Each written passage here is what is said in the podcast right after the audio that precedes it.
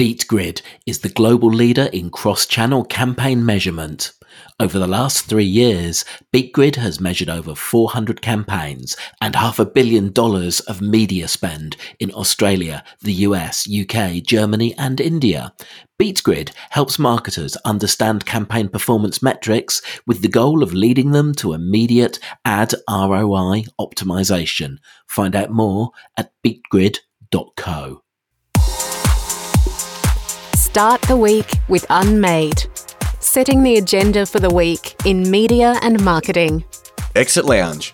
Lisa Wilkinson leaves the project. The Australian and Crikey's editors step back. Arrivals Lounge. Elon Musk reinstates Donald Trump and Kanye to Twitter. And how many people are actually reading newspapers? Unmade. It's Monday, November 21. I'm A Beauty, and good morning, Tim Burrowes. Good morning, Abe. We're both back in Tasmania again, and we, we both had interstate adventures. How was your Sydney trip? It was a great trip. Always, uh, always enjoy getting to Sydney and seeing clients. Uh, certainly nice to get back home, though. You know, there's nothing like home, is there, Tim? There is, particularly when home is the lush green hills of Tasmania. How was your weekend? Yeah, very good. Thank you very much. So, recovering from my interstate trip, as you know, we ran the um, uh, first unmade event in Melbourne. We had a really great panel, and we'll be uh, sharing uh, some audio from that later in the week. Uh, but uh, I guess we're we're looking forward now. Where should we start this week? Well, as, as we mentioned, there are a lot of departures to talk about today. Let's start with Lisa Wilkinson. I have decided that it's time to reprioritise a few things in my life. And after almost 15 years of the early alarm of breakfast TV, and now another five years here at the project desk, I'm looking at how I want the coming years to play out, both professionally and personally. So from tonight, I'm stepping back from hosting the show. So, what happened last night, Tim? Yeah, so that announcement we just heard, or part of that announcement, came from Lisa Wilkinson on the project. Um, Sunday night is her main night of uh, presenting. Um, the big night of the week. Uh, Lisa Wilkinson's been with the project for about five years now, since her somewhat acrimonious departure from Today, where um, you know she had for years um, co-hosted with Karl Stefanovic. Um, so uh, the, the, the the the tone of the announcement last night was that um, certainly, without quite saying it, she gave the impression that she had jumped rather than not having her contract renewed. Um, something which historically has been the case, though, that was the same with today, was it sometimes turns out later that there is a bit of contention with Lisa Wilkinson on um, whether she jumps or whether she's pushed because that you know that was sort of how things end, ended with today when she couldn't get there on the pay rise that she wanted. Um, but recent recent months, the last six months, maybe the last year, things had been particularly kind of negative around her. There were two things. There was a trial, and I'm just going to be super careful. I think people might know the trial I'm talking about, but some comments she made after winning a journalism award, uh, a Walkley Award, um, uh, led to a delay in that trial, um, which created some negative perceptions. And then a little bit before that, um, probably about a year ago now, her book, her memoir came out and again, uh, there, there, there, there was quite a lot of negativity about it, as as not everyone's recollections of events matched hers about her various times in various parts of the media. So, um, so yeah, so she became a slightly polarizing figure. Um, and um, you know, it's it was one of those things. It's I'm not sure it was particularly good for the ratings. So, what's next for the project then? Yeah, that is a tricky one. Um, the reason that the announcement has come at this point is we are now, um, as we speak on Monday, within the last few days of the official ratings year, because we have this kind of slightly weird system where OzTAM suggests there are 40 weeks of the ratings year. So um, Saturday night coming will be the end of this ratings year. So it's usually when the main shows begin to go off air, the main presenters begin to wind up for the year. Um, you know, as the, the networks don't battle quite so hard. So that that that was the timing of this because we're in we are in you know what what um, would have been the last few days. So, you know, this was the last Sunday, um, kind of in the normal ratings year, which is why she said she was stepping down immediately. Um, but we've also got Carrie Bickmore going as well. And she was with the project right from the beginning. So that is a much bigger whole. Um, you know, project is, you know, rates pretty well for 10. It's a really solid mainstay of the schedule. And that's the key thing is so much about television scheduling is about habit and building habits. So the project is going to really, you know, need to think again now about what it does for its on-air talent, um, because it's going to need um, at least one, if not two, uh, big voices now. Yeah, so Lisa's not the only surprise departure. A bit more, a bit of movement at the Australian, and, and more today on the exit of the Australian's editor in chief, Chris Dore. Yeah, so this one broke last week, and it broke quite quickly. Um, now, people quickly began to notice that um, in the tone of how News Corp announced Chris Dore's departure as editor in chief, it was very different from his predecessor, Chris Mitchell, who who basically left to a ticker tape parade. Uh, whereas it was a lot more understated with Chris. He sort of suggested maybe it was for health reasons. Um, there's some reporting in the Sydney Morning Herald and across the nine uh, newspapers group, so you'll read about it in the Age, etc. From um, Zoe Samios. Um, first couple of paragraphs of which um, the editor in chief of News Corp's national masthead, The Australian, left his position at the company after making lewd comments towards a woman at an event in California last month. Now, the the Sydney Morning Herald reports that this event was organised by the Wall Street Journal, which is part of the News Corp group. Um, uh, the sources said Dore had been drinking when he made the comments, which one person close to him described as inappropriate. So it's worth saying, you know, that that's an allegation being reported in the Sydney Morning Herald um, and the Age. We certainly don't suggest it's true or not because we don't know, um, but certainly the timings and the the way that the exit was handled um, suggests uh, that it wasn't in the normal course of events. And Chris Dore is not the only editor stepping back. Some movement at Crikey.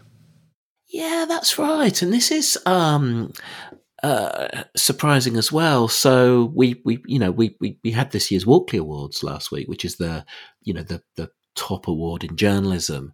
Um, there was there was some controversy. This was on Thursday night. So um, Crikey, um, owned by private media, they had a table at the event, and the editor of Crikey is Peter Fray, former editor in chief of the Sydney Morning Herald, as it happens. And uh, during um, uh, a winner announcement picked up by some ABC journalists, he began to shout, What about Crikey? And then later, I guess when he got home or back to his hotel, probably home because I think he lives in Sydney, um, eh, put up a couple of kind of angry tweets, including "Dear ABC, you are a fraud," which were later deleted um, the, the, the the next day. Um, now again, this is one of those stories which has been very carefully written. Um, uh, again by Zoe Samios, actually.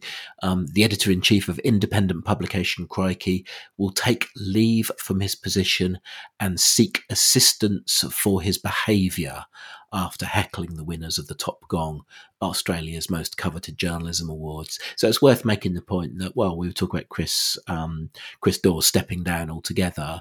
Um, Peter Fray is taking leave.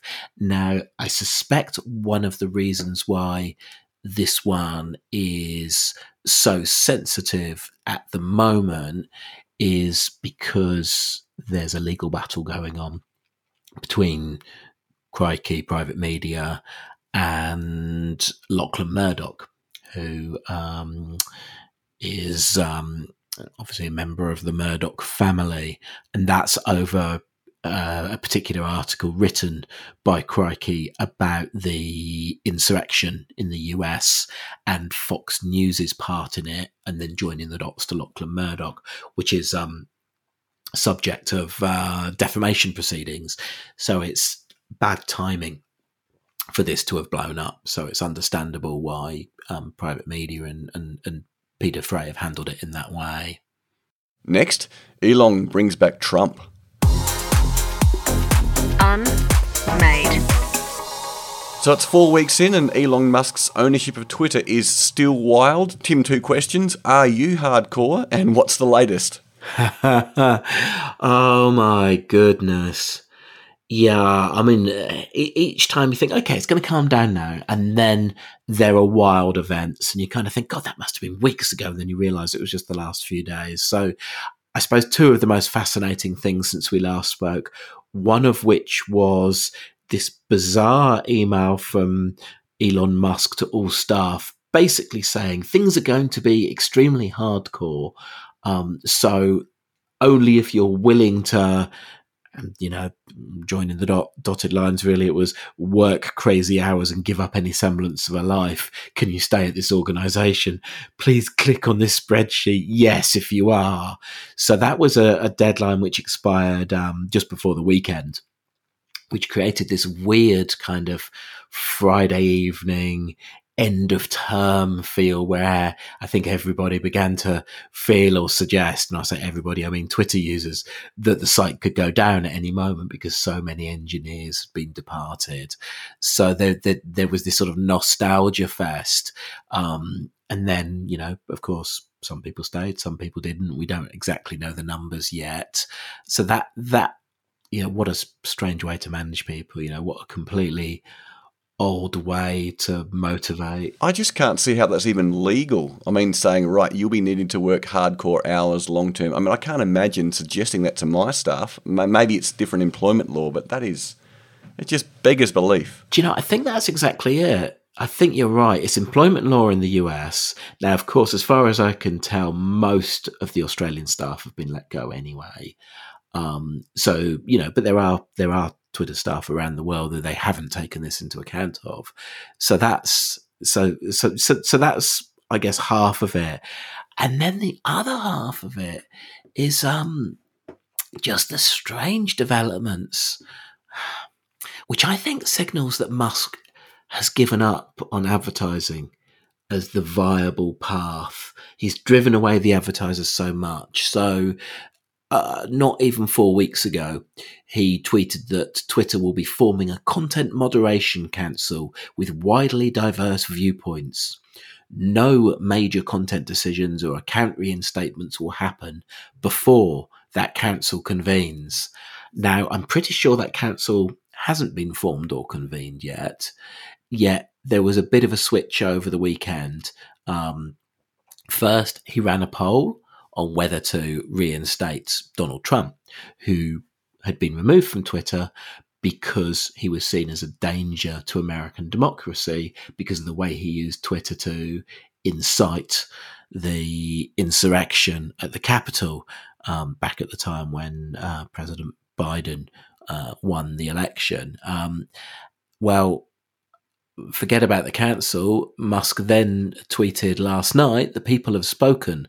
Trump will be reinstated. Vox Populi, Vox Dei. Um, and there've just been a string of awful people returned to Twitter. So Jordan Peterson, who'd been removed, he posted uh, the meme of Jack Nicholson bursting through the door in The Shining with "I'm back."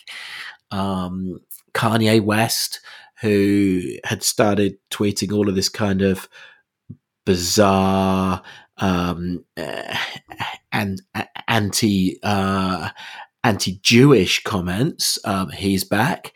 Andrew Tate, Mr. Toxic Masculinity, he's back. Um, so all of a sudden, you know, if we thought that Twitter was at risk of becoming a brand unsafe place, then boy, who would be a brand manager who would want their message anywhere near any of those people?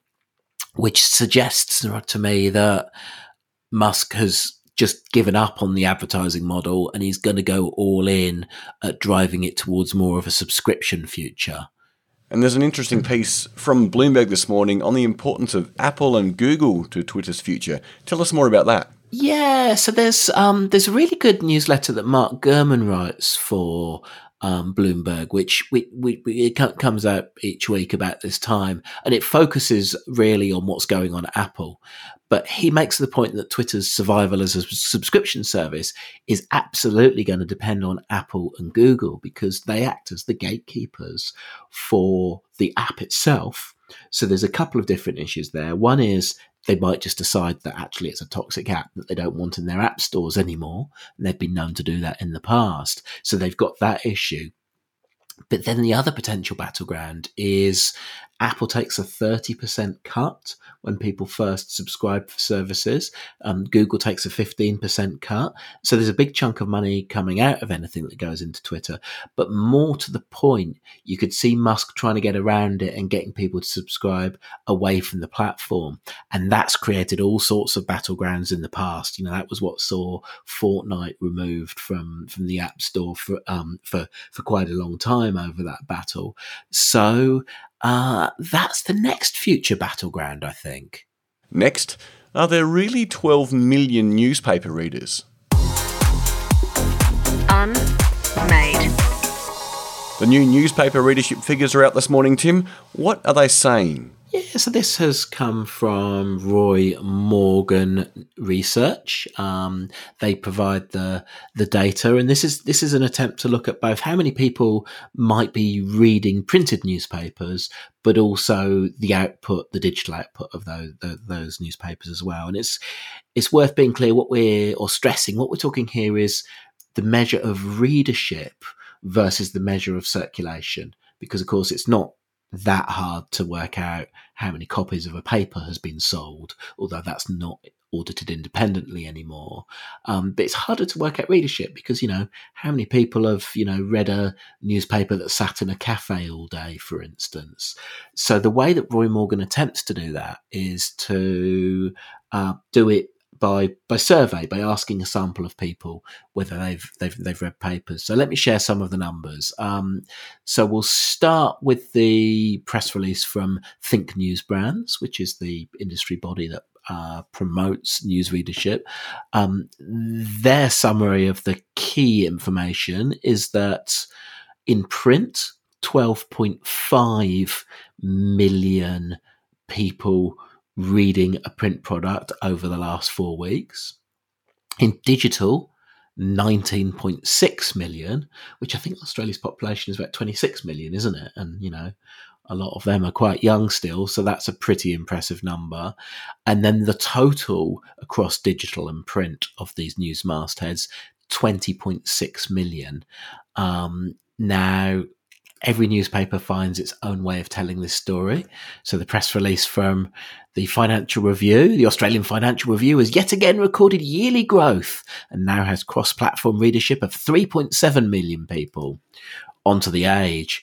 The Age has maintained its lead as Victoria's most read masthead with a cross platform readership of 5.8 million onto the Sydney Morning Herald. The Sydney Morning Herald remains Australia's most read news brand with a cross platform readership of 8.4 million readers. So, as you can see, everybody's a winner. Everyone's a winner. Everyone gets a car. Everyone gets a car. And then on we go to the Australian. The Australian reaches more than double the number of weekday readers than the Australian Financial Review and boasts more than four times as many weekend readers as its main rival, according to research company Roy Morgan. So everybody picks the data that uh, that they like. So you've you've been a part of the Roy Morgan sample group in the past. How is all this calculated? Give us a bit of a peek behind the scenes. Yeah, I had that experience quite recently. Actually, I was um, just happened to be back in my. Um, uh, I think actually, yeah, I was in my hotel room in, in Sydney after an event when the phone went, and it was a Roy Morgan researcher um, asking if I'd be willing to ask answer a few questions. And they run the single source um, survey where they they ask a sample of people a huge amount of questions, but you know, it's everything from political affiliations to readership patterns. So I, you know, I did kind of mention right at the start, look, you know, I'm happy to spend the time because I thought it'd be interesting, but you should just know I am a journalist and I write about this just in case they felt that would skew the sample in some way, but they were happy to go ahead. Um, and, you know, it's a long old process. I reckon I was on the phone for more than an hour. But the thing that really fascinated me and I guess gave me a sense of how the sausage is, is made was when it comes to the readership questions. Because I thought, okay, I'm going to, you know, I know the answer to this, I think, but I'm to just clarify as I'm asked the question. So when I was asked, you know, which of these newspapers have you have you seen or read in the last four weeks, I thought, okay, I'm just to really, really clarify it. So I kind of said, okay, um, I do remember being in the supermarket the other day and just picking up the Australian Financial Review briefly. Does that count? And it was like, yes. So that you know, we, we, we, we've always known that's one of the issues why readership is so high. Because if you were asked, have you seen a newspaper somewhere at some point in the last four weeks? It's actually a really hard question to answer, isn't it? Unless you're a subscriber. You know, if you think think back about, you know, your experiences in cafes in Sydney, you know, as someone said in the last four weeks, have you seen the Sydney Morning Herald, you know, on your trip? You might say yes Yes, I was in a Sydney cafe, as it happens, uh, last week and did see the Herald. But that's always interested me that even a glance of the paper is seen as almost an impression. And to me, that I'm not sure if that's an accurate representation of actual readership. Look, I think the challenge is uh, I'm not sure when those numbers are shared with your typical marketer or media agency person they really think about the meaningful of reader meaningfulness of readership. So uh, that that's my question. Look, it's better to have the data than not, but like all data, I guess you have to treat it with caution. And that's it for today. We'd love to hear what you think about everything we've just discussed, and you can contact us letters at unmade.media. Today's podcast was produced with the enthusiastic support of Abe's Audio. Don't forget, if you'd like to support Unmade and independent journalism, you can become a paying member. Did I get that right, Tim? Go to unmade.media to find out how. You always get it right, Abe. And if you like what we do, please give us a rating on the podcatcher of your choice. It helps other people find us. Tim will be back tomorrow with more for our subscribers to the unmade.media email, and tomorrow you'll be digging deeper into those Roy Morgan numbers. Toodle pep. Unmade. Podcast edit by Abe's Audio.